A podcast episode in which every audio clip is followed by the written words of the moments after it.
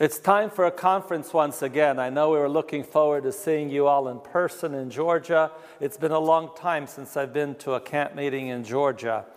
But we know the circumstances are the way they are, and uh, with all the difficulties and a lot of restrictions coming into place in these winter months, it is a good time for us to seriously think about some of the final events. I know that we've been talking about some of those final events already during this conference. And right now, we want to really think about preparation, preparation for the final events of this earth's history. Now, when we think about preparation, one of the things that we can think about preparation is some of the things that happen along the way.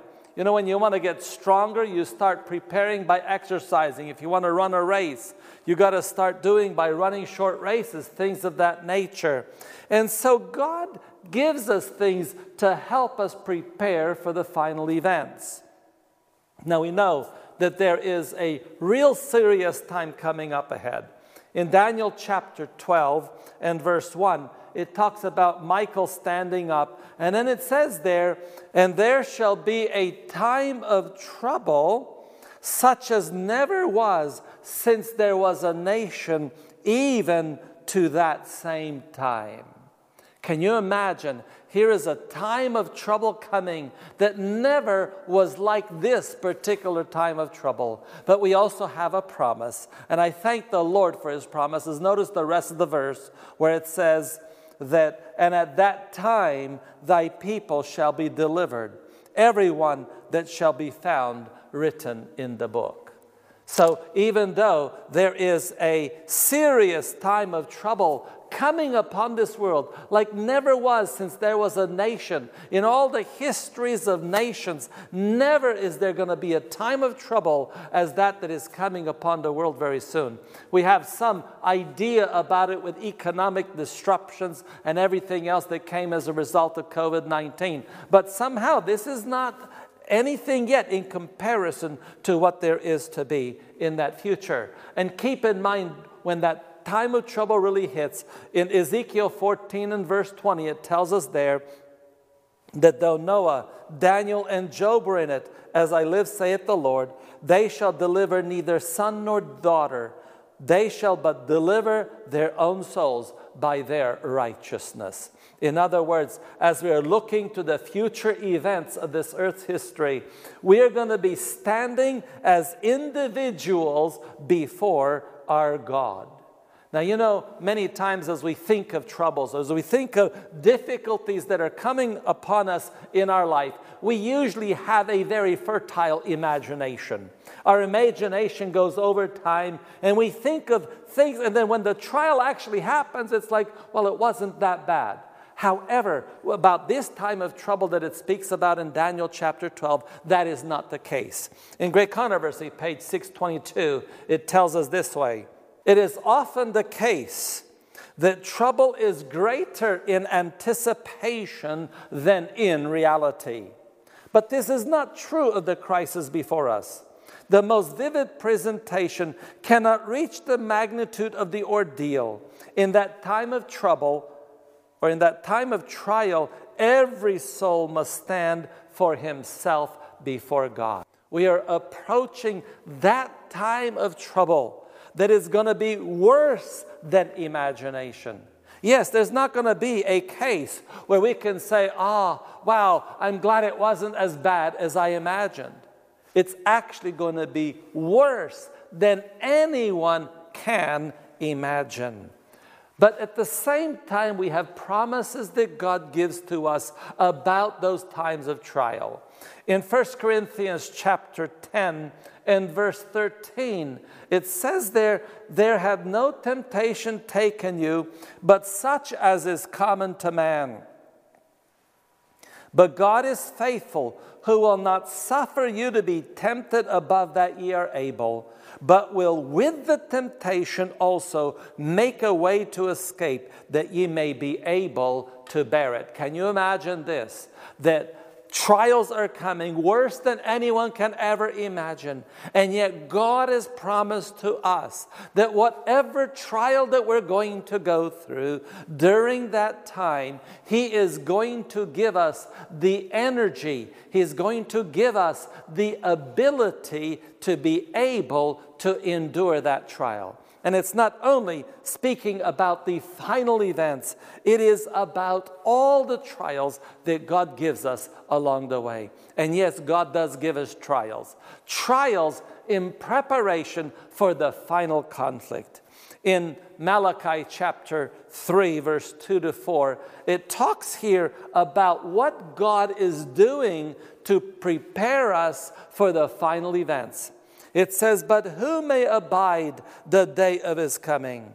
And who shall stand when he appeareth? For he is like a refiner's fire and like fuller's soap. And he shall sit as a refiner and a purifier of silver, and he shall purify the sons of Levi and purge them as gold and silver, that they may offer unto the Lord an offering in righteousness.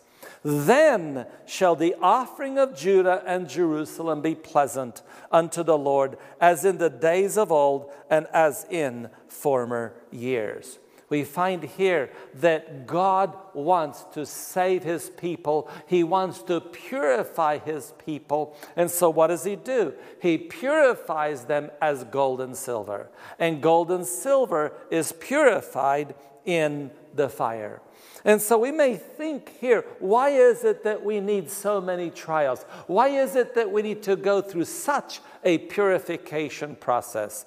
In Great Controversy, page 425, it says, Those who are living upon the earth, when the intercession of Christ shall cease in the sanctuary above, are to stand in the sight of a holy God without a mediator.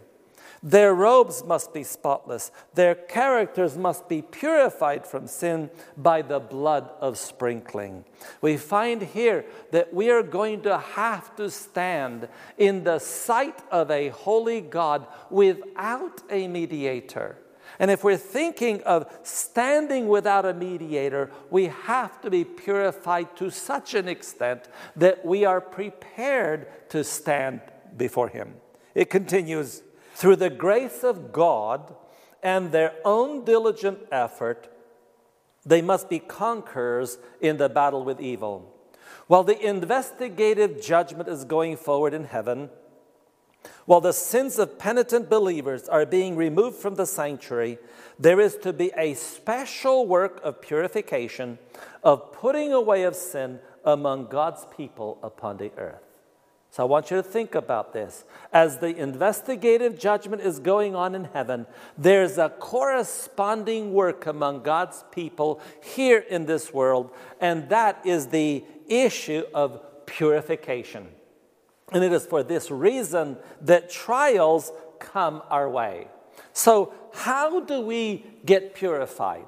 How do we go through these trials? Isaiah 48, verse 10 tells us, Behold, I have refined thee but not with silver. I have chosen thee in the furnace of affliction. Yes, there is a furnace that we're going to go through. It is the furnace of affliction. And this is why we have so many things that give us affliction and trials in our life. Now, what happens when we go through a trial and we don't pass through that trial? What happens? Bible Commentary, Volume 4, 1146. God's children are always being tested in the furnace of affliction. If they endure the first trial, it is not necessary for them to pass through a similar ordeal the second time. But if they fail, the trial is brought to them again and again, each time being still more trying and severe. So, what happens if we do not pass the trial the first time? It comes back to us again, and it comes back to us again and again, each time being more trying and severe. Now, you may be thinking to yourself when you read something of this nature, what kind of a God is that? We don't pass, He brings it to us again and even harder. Well, you can look at it that way, or you can look at it another way. And the way I see it is in 2 Peter chapter 3 verse 9, it tells us why is it that God is giving us another trial, even harder than the first one? Why is that? It says here, the Lord is not slack concerning his promise, as some men count slackness, but is long suffering to usward, not willing that any should perish, but that all should come to repentance.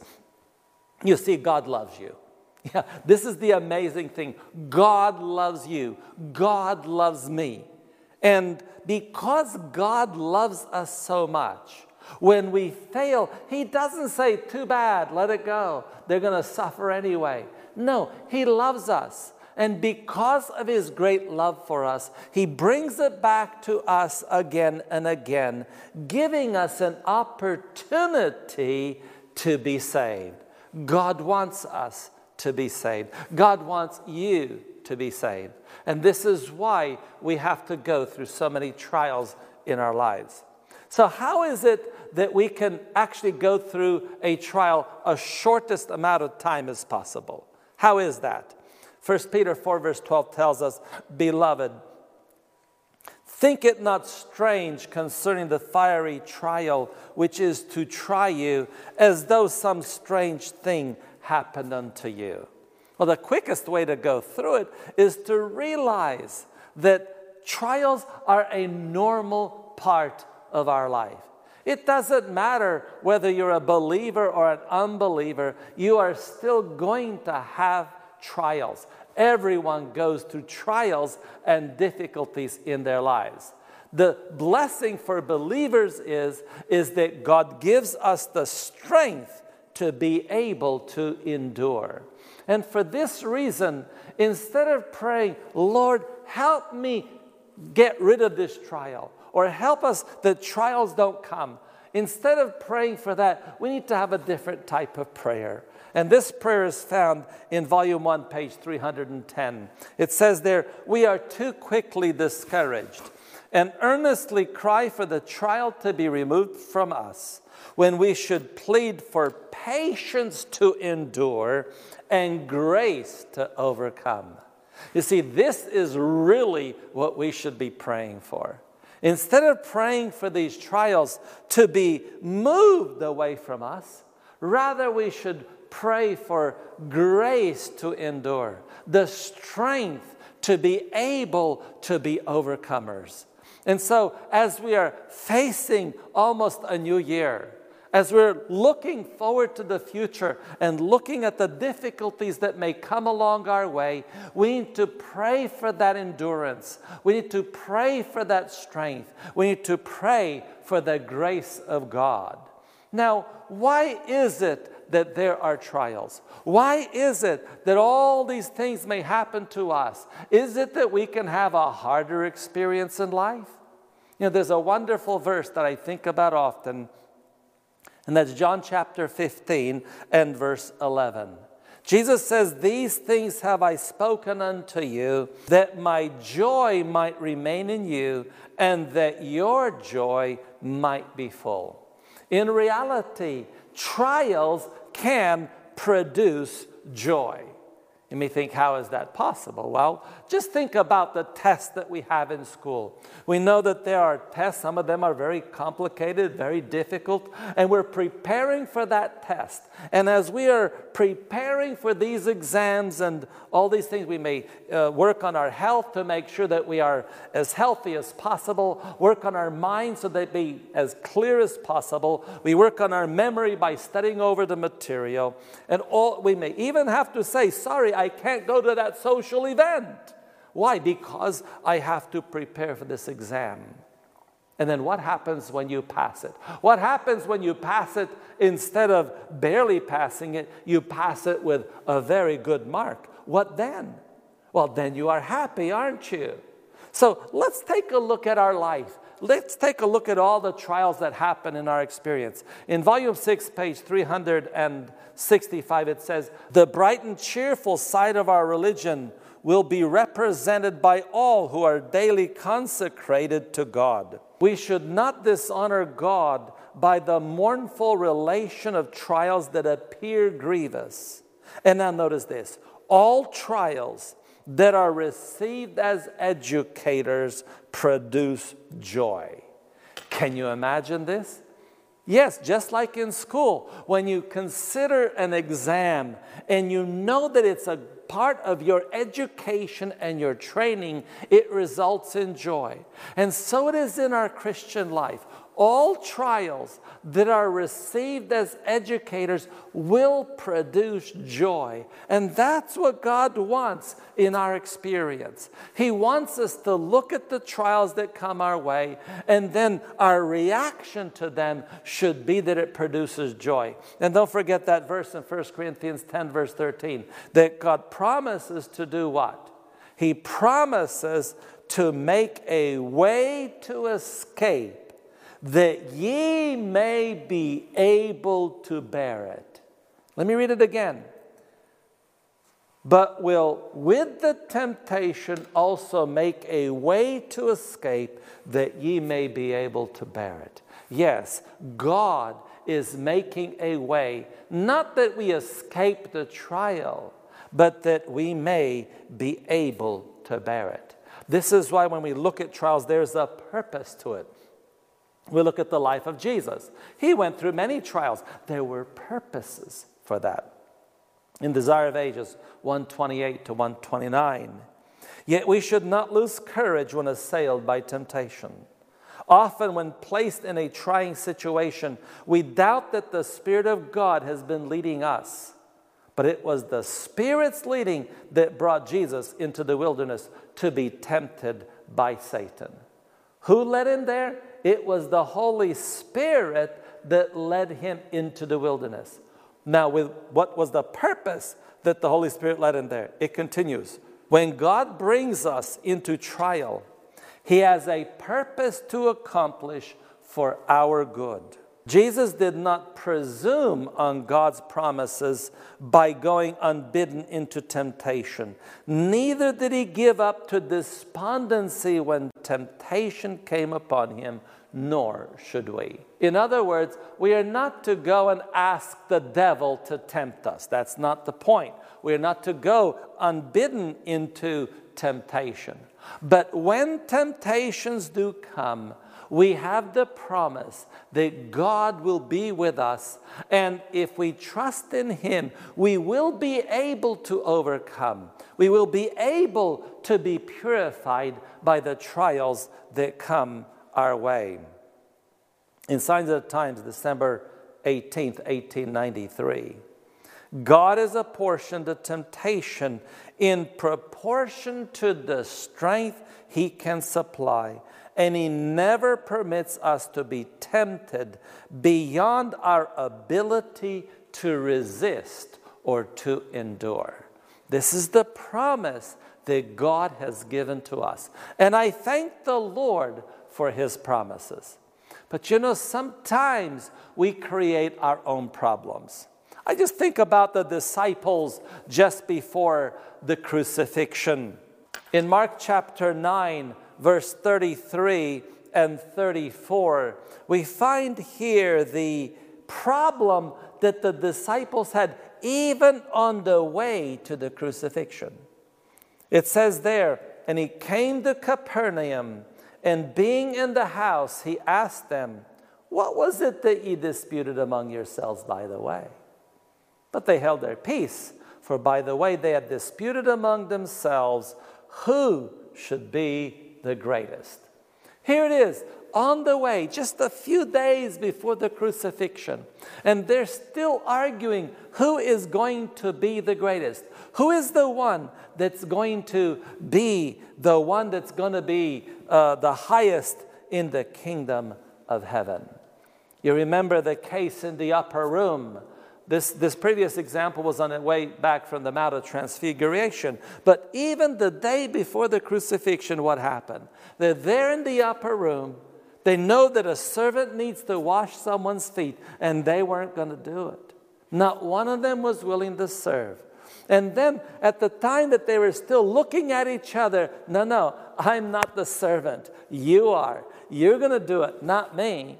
At that time, it says here in verse 4 and 5 in John 13, he riseth from supper and laid aside his garments and took a towel and girded himself. After that, he poured water into a basin and began to wash the disciples' feet and to wipe them with a towel wherewith he was girded. This is the amazing thing about Jesus. Not only did he talk important principles and try to teach them to his disciples and to us, he himself oftentimes practiced what was seeming the most humiliating thing and yet they were the most wonderful things that a person can do. He was showing us where real joy was. And can you imagine the joy of Jesus Christ? Yeah, there was sadness at that moment, but he looked forward to that future joy when these disciples were willing to die for him.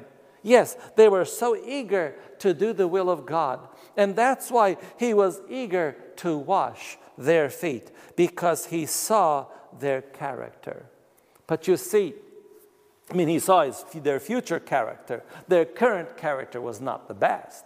I mean, when you think about evangelism, how do you deal with opposition? How do you deal with people that are rejecting the message? Well, in Luke chapter 9, verse 54, prior to the crucifixion, the disciples had their own version. And notice this. And when the disciples, James and John, saw this, they said, Lord, wilt thou that we command fire to come down from heaven and consume them, even as Elias did? Ah, this is amazing here. Yes, that beloved John, that disciple whom Jesus loved, and the character of love is attributed to him. That disciple, prior to the crucifixion, had the character of dealing with opposition by having fire come down from heaven and just wiping them all out. Can you imagine that type of evangelistic outreach? There'd be nobody saved. Ultimately, we ourselves will be destroyed. What about Peter? How was his consideration of dealing with opposition? You find this in John 18, verse 10. Then Simon Peter, having a sword, drew it and smote the high priest's servant and cut off his right ear. The servant's name was Malchus. And we know that he was not aiming for the ear, he missed. Yeah, that's what he was prepared to do. He was prepared to defend himself and the gospel. You get the picture of the type of disciples that they were. Now, even when we talk about evangelistic programs, after the crucifixion, they had the crucifixion. Now, here is uh, Sabbath had gone, and now here they are uh, on Sunday evening, the first day of the week evening. And where were they? Where were these evangelists, as we call them? In John 20, verse 19, it tells us where they were. Then the same day at evening, being the first day of the week, when the doors were shut, where the disciples were assembled for fear of the Jews, came Jesus and stood in their midst and saith unto them, Peace be unto you. So here they gathered themselves together in the upper room because they were terrified of persecution. Yeah, that's what they were. They were afraid of persecution. And yet, when Jesus was taken a prisoner, he had made sure of something. We find this in Desire of Ages 741. The priests and rulers had been bound by a promise not to molest Christ's followers if he himself were delivered to them and the disciples and believers from the city and the surrounding region joined the throng that followed the Savior. We find that Jesus made them make him a promise. They made a promise. You know, that was it. At first, they tried to get Jesus, then they fell back, and Jesus says, Look, you want to catch me? You need to let these guys alone. And so they promised to let the disciples go, and then he allowed himself to be bound. And so, in reality, there was no persecution. They were terrified. They were terrified of everything. They were terrified of all the uh, persecutions that's going to come around. And yet there was no persecution. Can you understand that there was no persecution? And yeah, what were the Jews doing? They were on the other side of town doing what? Desire of Ages, 785. The priests and rulers were in continual dread lest in walking the streets or within the privacy of their own homes, they should come face to face with Christ. They felt that there was no safety for them. Bolts and bars were but poor protection against the Son of God. Never more would the peaceful sleep come to their pillows. I want you to think about the persecutors as the disciples thought. What were they doing? They were on the other side of town as well. And what were they doing? They were locking the doors just like the disciples were. They were afraid that they're going to find Jesus somewhere because they knew something was wrong. They knew the truth. You see, so they were afraid. And so both the persecutor and the persecuted were afraid of what? There was no persecution going on. And so these disciples had an imaginary fear. And you know, that's what happens to many of us. We study Bible prophecy, we look at all these events, and we're terrified of how strong persecution is going to be. And then we bring it as if persecution is happening today, and it's not really a lot. Now, it is true that we are having some limitations, and we need to evaluate that when we are being forced not to meet together in church capacity and things of that nature. We have to be able to have a different experience. But many times we're afraid. If the government says close down your church for the next six months, what would we do? We would close it down. Yes, I understand we have online ministries, but that's not the same because we need personal fellowship as well from time to time on a regular basis, especially as we see the second coming of Christ. But the early Christian church was forbidden to have meetings. And what did they do? They were forbidden even to preach. And then what did they do in Acts chapter 5? Instead of being timid like that before the crucifixion or just after the crucifixion, in Acts chapter 5, verse 27 to 29, it says here that they were brought before the counselors. And then notice verse 29 Then Peter and the other apostles answered and said, We ought to obey God rather than men. Yes, what happened? There was a change in their lives. And what made that change? What made Peter change from that timid man who refused to identify himself with Christ, even began to curse and swear to show that he is not associated with Jesus Christ, and then be able to come to them and say directly to them, I'd rather obey God than you? What made the difference? Well, what made the difference happened right during his failure. Right in the midst of his failure, as he was failing the test that God had given to him, he saw something right there and God gave him the victory. And what kind of victory did God give him? How did it happen? In Luke 22, verse 61, here is the thing that will change our entire life to prepare us for all the future events that happen. It says here, the Lord turned and looked upon Peter. And Peter remembered the word of the Lord, how he had said unto him before the cock crow, Thou shalt deny me thrice. I want you to think about this. You see, at that moment when Peter was in the midst of failure, it was a massive exam that he was failing. Yes, he knew all about it, he was warned about it, and he was failing big time. And at that time, he looked at Jesus. And Jesus looked at Peter. That was the moment that changed the life of this disciple forever. In Desire of Ages 712 to 713, as it describes this event, it says, While the degrading oaths were fresh upon Peter's lips, and the shrill crowing of the cock was still ringing in his ears, the Savior turned from the frowning judges and looked full upon his poor disciple. At the same time, Peter's eyes were drawn to his master. In that gentle countenance, he read deep pity and sorrow, but there was no anger there. That's what he saw. He saw the face of Jesus. He saw himself in a way he did not see himself before, but he saw the love of Jesus. Now, when we're dealing with people who failed their tests, yeah, in our church, we deal with people who fail tests. Yeah, they go through different trial, they fail the trial. How do we treat them? What kind of look do we give to them? Do we give them the look of Jesus, or do we give them the look that will scare them from the truth and they run into the hands of the enemy? Which one is it going to be? He goes on, the sight of that pale, suffering face those quivering lips, that look of compassion and forgiveness pierced his heart like an arrow. Conscience was aroused, memory was active.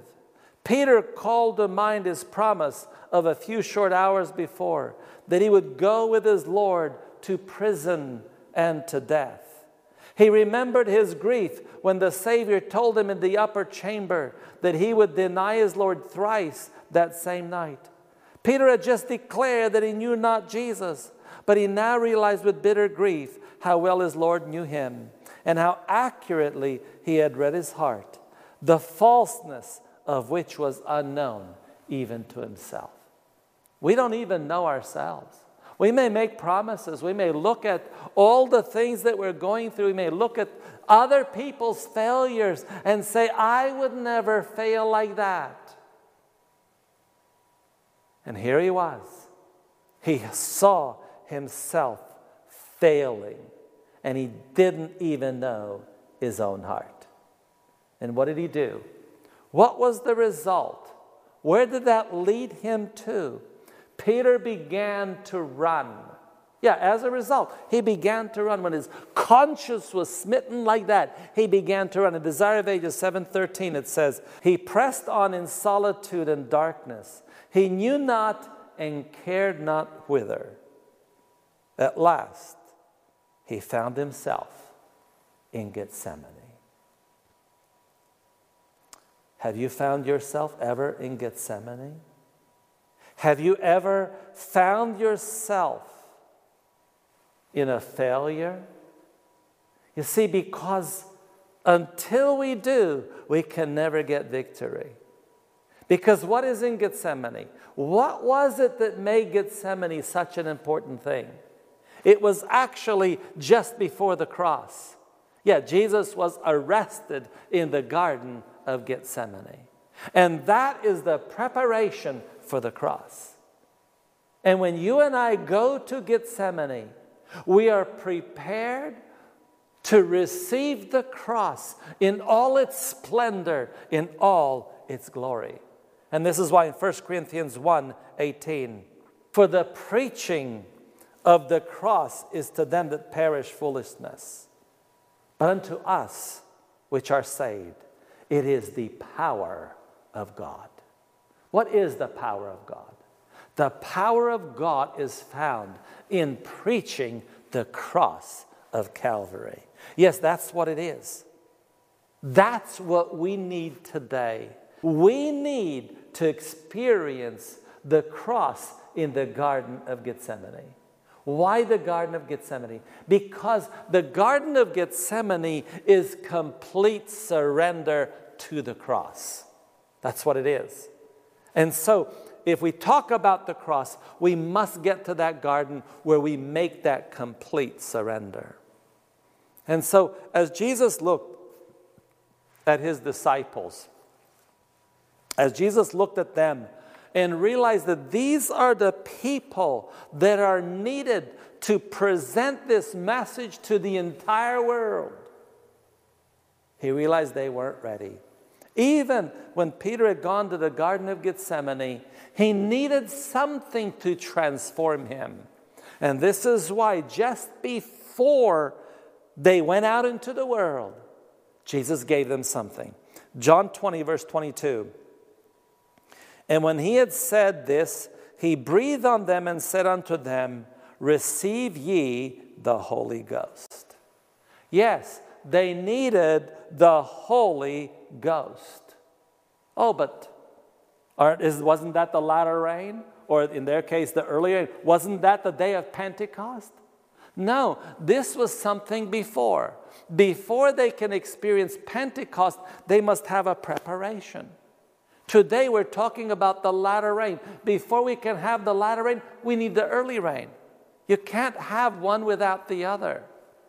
In Testimonies of Ministers 506, the latter rain, ripening earth's harvest, represents the spiritual grace that prepares the church for the coming of the Son of Man. But unless the former rain has fallen, there will be no life. The green blade will not spring up. Unless the early showers have done their work, the latter rain can bring no seed to perfection.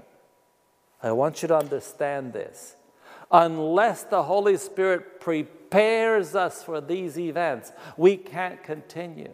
And the latter rain is supposed to give us the preparation to do evangelism and then prepare our characters for the final coming of Christ. The second coming of Christ, yes. But we need the early rain first. We need a preparation because our characters need preparation. In volume 5, 214. Not one of us will ever receive the seal of God while our characters have one spot or stain upon them. It is left with us to remedy the defects in our characters, to cleanse the soul temple of every defilement. Then the latter rain will fall upon us, as the early rain fell upon the disciples on the day of Pentecost. Yes, I want you to think about this clearly here that our characters must be perfected.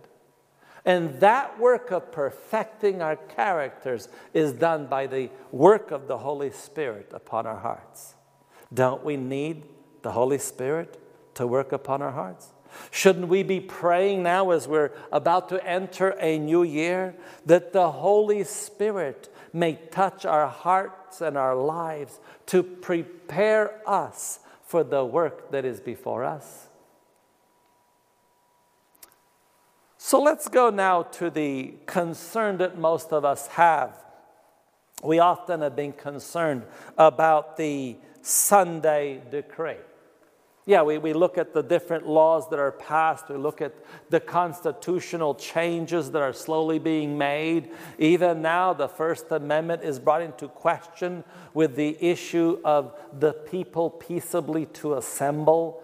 These are all questions that are bringing us to the thoughts of the last day events. But what actually brings about the Sunday law? Is it the coronavirus? Is it these things that bring about the Sunday decree?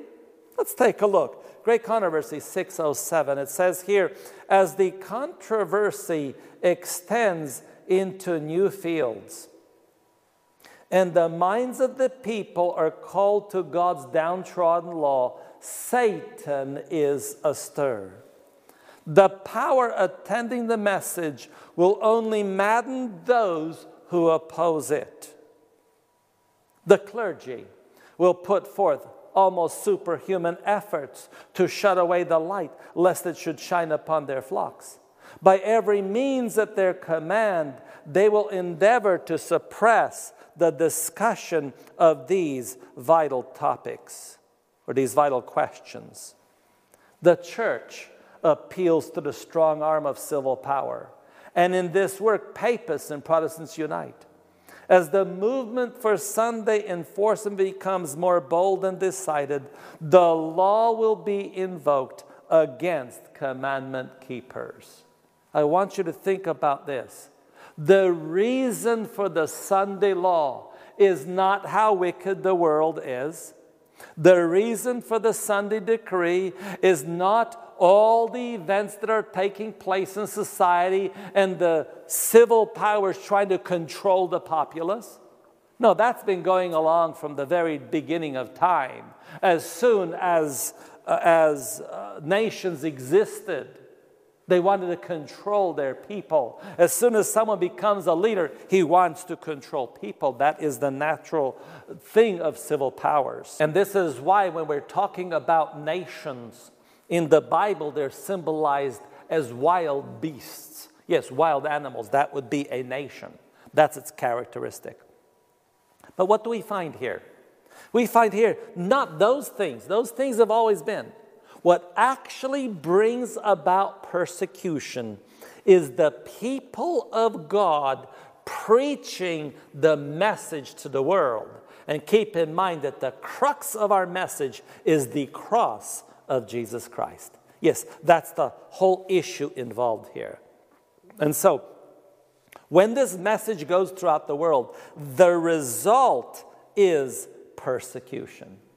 And this is why in volume 8, Testing for the Church, page 117, in God's Word, we are shown the consequences of proclaiming the third angel's message. I want you to pay attention here. This is talking here about preaching the message. What's the consequence of preaching the third angel's message? Let's read it again. In God's word, we are shown the consequences of preaching the third angel's message. The dragon was wroth with a woman and went to make war with the remnant of her seed, which keep the commandments of God and have the testimony of Jesus Christ. Yes, this is the consequence. The consequence which is persecution, that does not happen because of what the world is doing. It happens what the people of God are doing. Why is it that persecution is dependent upon what God's people are doing? Why is that the case? Great Controversy 605. The decree is not to be urged upon the people blindly. Everyone is to have sufficient light to make his decision intelligently. Notice this here God is not going to bring the Sunday decree until the entire world is prepared for it.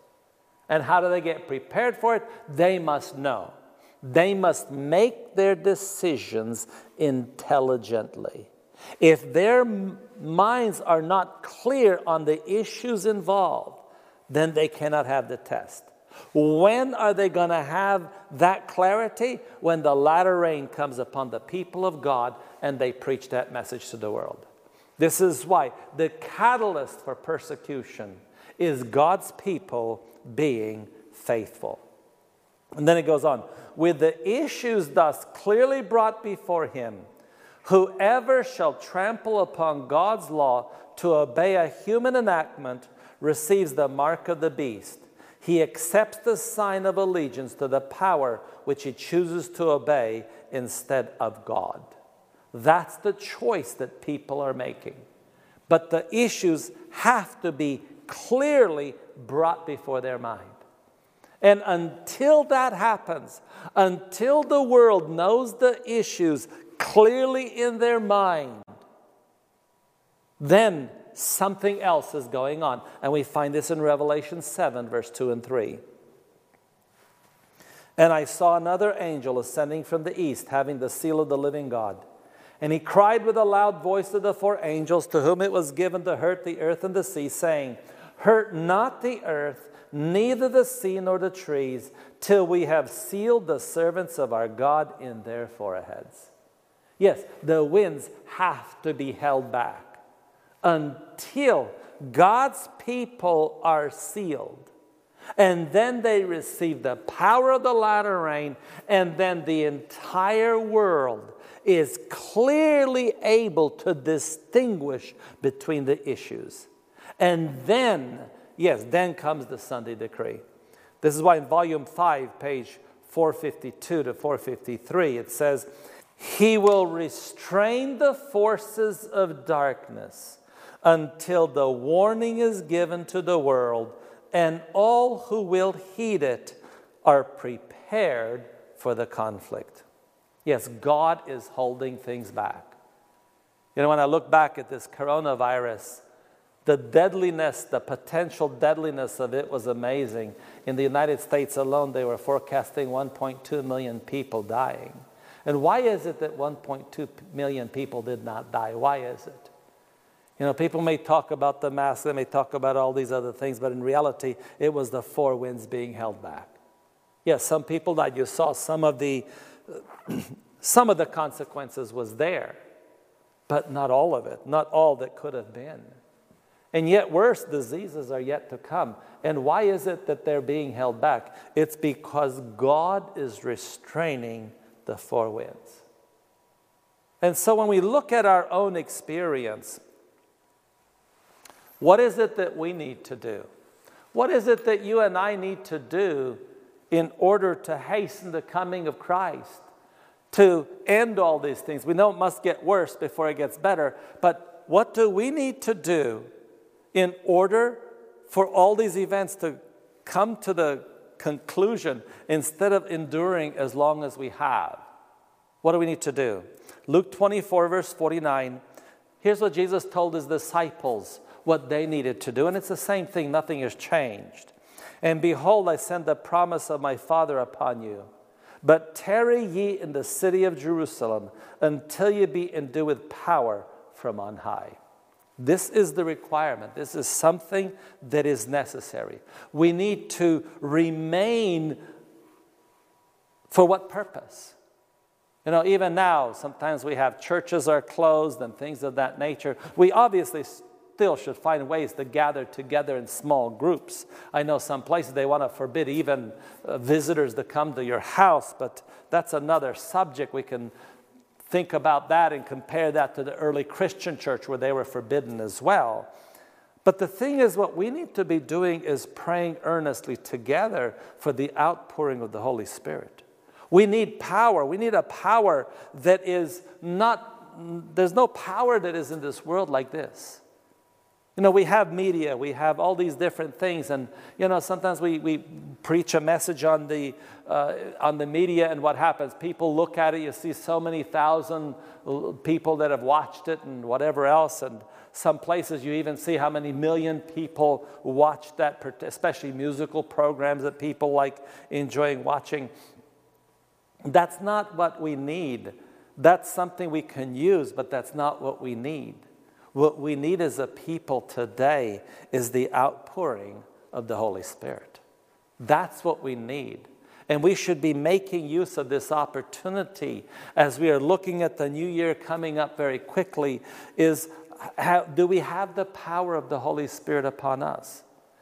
You know, this last week I was visiting different places and I found people who used to be members today. And for various reasons, and sometimes, yeah, maybe we were in fault as a church, the way we treated them and everything else, but they fell so far away that they're not even believing the Bible. They're not even believing in Christianity.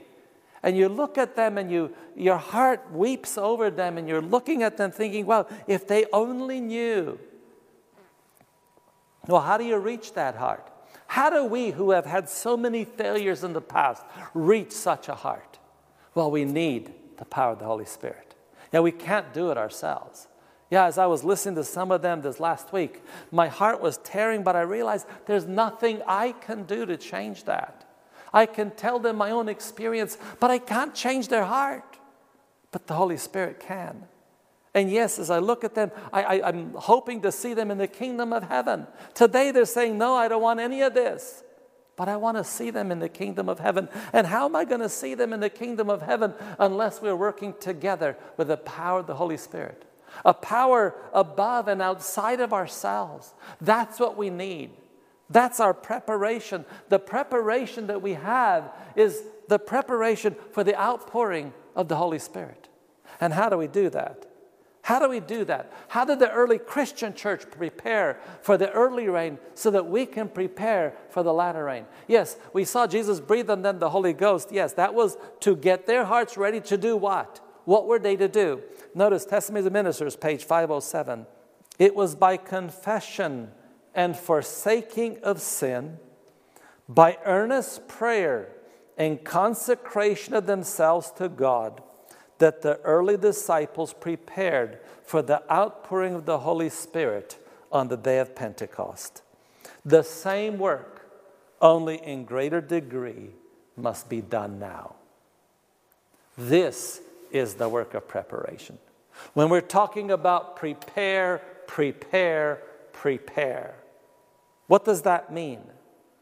It means that we as a people are confessing and forsaking our sins. That's what it means, including if we have discouraged some members of the church, some of the young people and children who listen to this gospel message, and something that we did, they looked at us and said, Wow, I don't want to have anything to do with that. And they ran away from Christianity. Yes, we need to be able to see ourselves as we really are confession of sin, forsaking of sin. Let me read it again. It was by the confession and forsaking of sin, by earnest prayer and consecration of themselves to God. That's what we need to be doing today. Are we earnestly praying for these souls? Are we consecrating ourselves to God so that we can be used by God in this final work. That's what the disciples were doing for those 10 days in the upper room. They came to that one mind. Why? Because all sin has been put away. Their own actions and interactions with each other had to be dealt with. Yeah, put all that away from their mind. And this is why it's the same work, only in greater degree, that must be done now. That's what we need to be doing today. And then, not only that, we need, especially those in leadership positions, whatever it is, and it's not just ministers and paid workers, but everyone who has a responsibility in the church needs to look at the church members and make sure they have work to do. They may not be given a formal assignment. That doesn't matter. They need something to do. Why is that? Christian Service 253. The great outpouring of the Spirit of God, which lightens the whole earth with His glory, will not come until we have an enlightened people that know by experience what it means to be laborers together with God. Yeah, the Holy Spirit's not coming until our people have an understanding heart and know by experience what it means to be laborers together with God.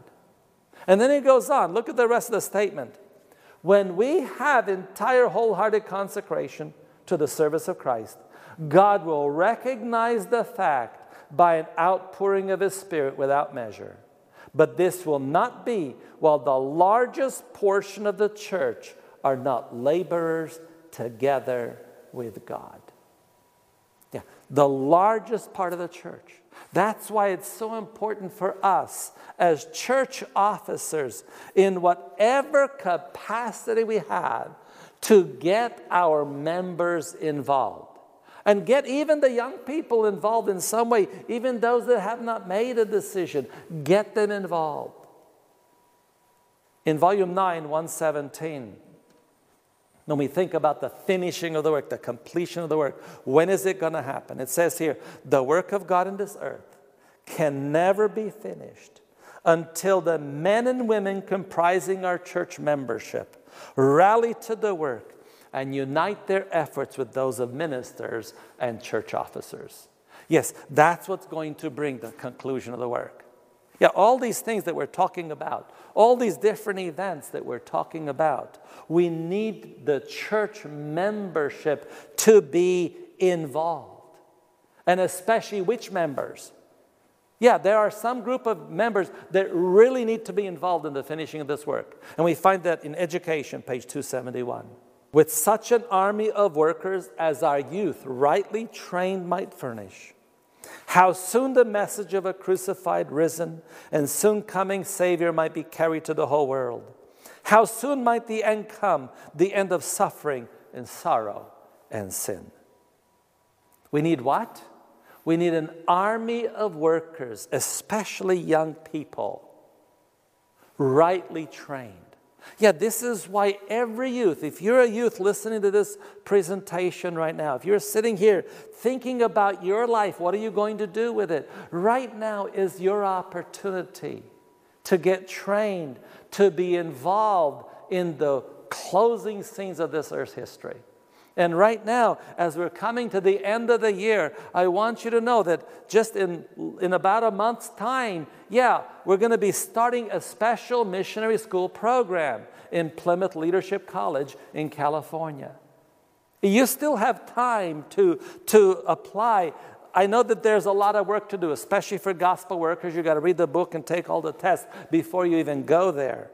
But that's an opportunity. You can do that in a month if you really put your mind to it. If you want to be part of this army of workers, of young people who are rightly trained to bring the second coming of Christ, you have this opportunity right now, not to wait for something else, but to dedicate one semester of your future right now to this. You can go to campus.plymouthcollege.us and you can get the information on it, or you can write to me or call me up or something like that. We can get you in touch with it.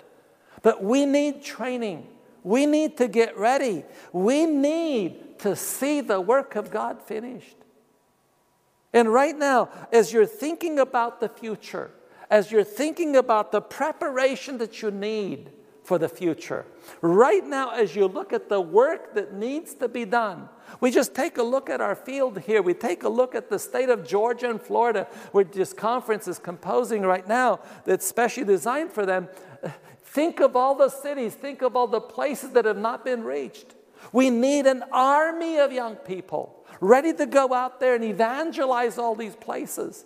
But we need the training. And the question for you today the question I want to leave for every one of you that are here, listen to this program, It's found in Isaiah chapter 6 and verse 8. Also, I heard the voice of the Lord saying, Whom shall I send? And who will go for us? Then said I, Here am I, send me. Today, right now, are you prepared for that? Are you prepared to say to the Lord, Here am I, send me? Take me just as I am. Do with me whatever you want to do. Go ahead, Lord. Use me.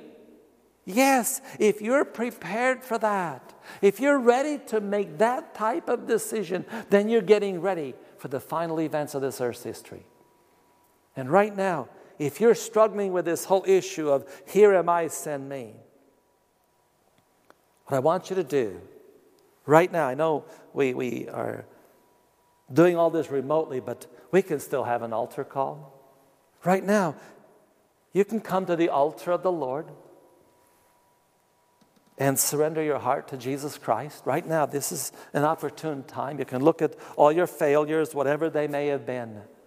And I want you, by faith, to grasp the idea that Jesus is looking at you with his mercy and tenderness, willing to forgive, willing to accept you just as you are and make such a change that you yourself will never even recognize who you are. If you're prepared for that, then I'd like to invite you to bow your knees together with me and ask the Lord to come into your heart and be the one that God is using to bring it all to a completion in this world's history. Let us bow our knees. Our gracious, loving Father in heaven, we're so thankful to you that you still give us opportunities to examine our heart and to surrender ourselves to you. Lord, forgive us. Forgive us of our many failings. But now, Lord, give us courage not just to receive your pardoning favor but strength to overcome. Right now, there may be some who have listened to this message. Their hearts are touched. We ask your Holy Spirit may touch their hearts in a special way. Help them not just to be touched, but that they will come to the point of surrender. That they'll surrender themselves fully to you and say, Here am I, send me, Lord. Help them to experience that experience of Isaiah when the coal, live coal, was taken from off the altar and changed his life. There may be young people right now that don't know what their future holds for them, but they want to get their preparation. Help them to get ready right now. Help them to sign up to missionary school, even if it's not this one now, but to any missionary school that they have the opportunity. But there may be some that right now, this is what they need to do. And come to school and be trained. Forgive us, Lord, for our past neglects, for neglecting other opportunities. And help us right now that we may surrender our life fully to you. And that we as a people may be prepared for the events that are coming upon this world. Help us as a church to be able to encourage our young people especially those that have left the fold. Lord, help us that we may have compassion upon them. And when we see them, that we will not be scolding them, but that we may show them that we really love them and that Jesus loves them and that we want to be saved together in the kingdom of heaven. Help us as a people to be ready, as our prayer in Jesus' worthy name. Amen.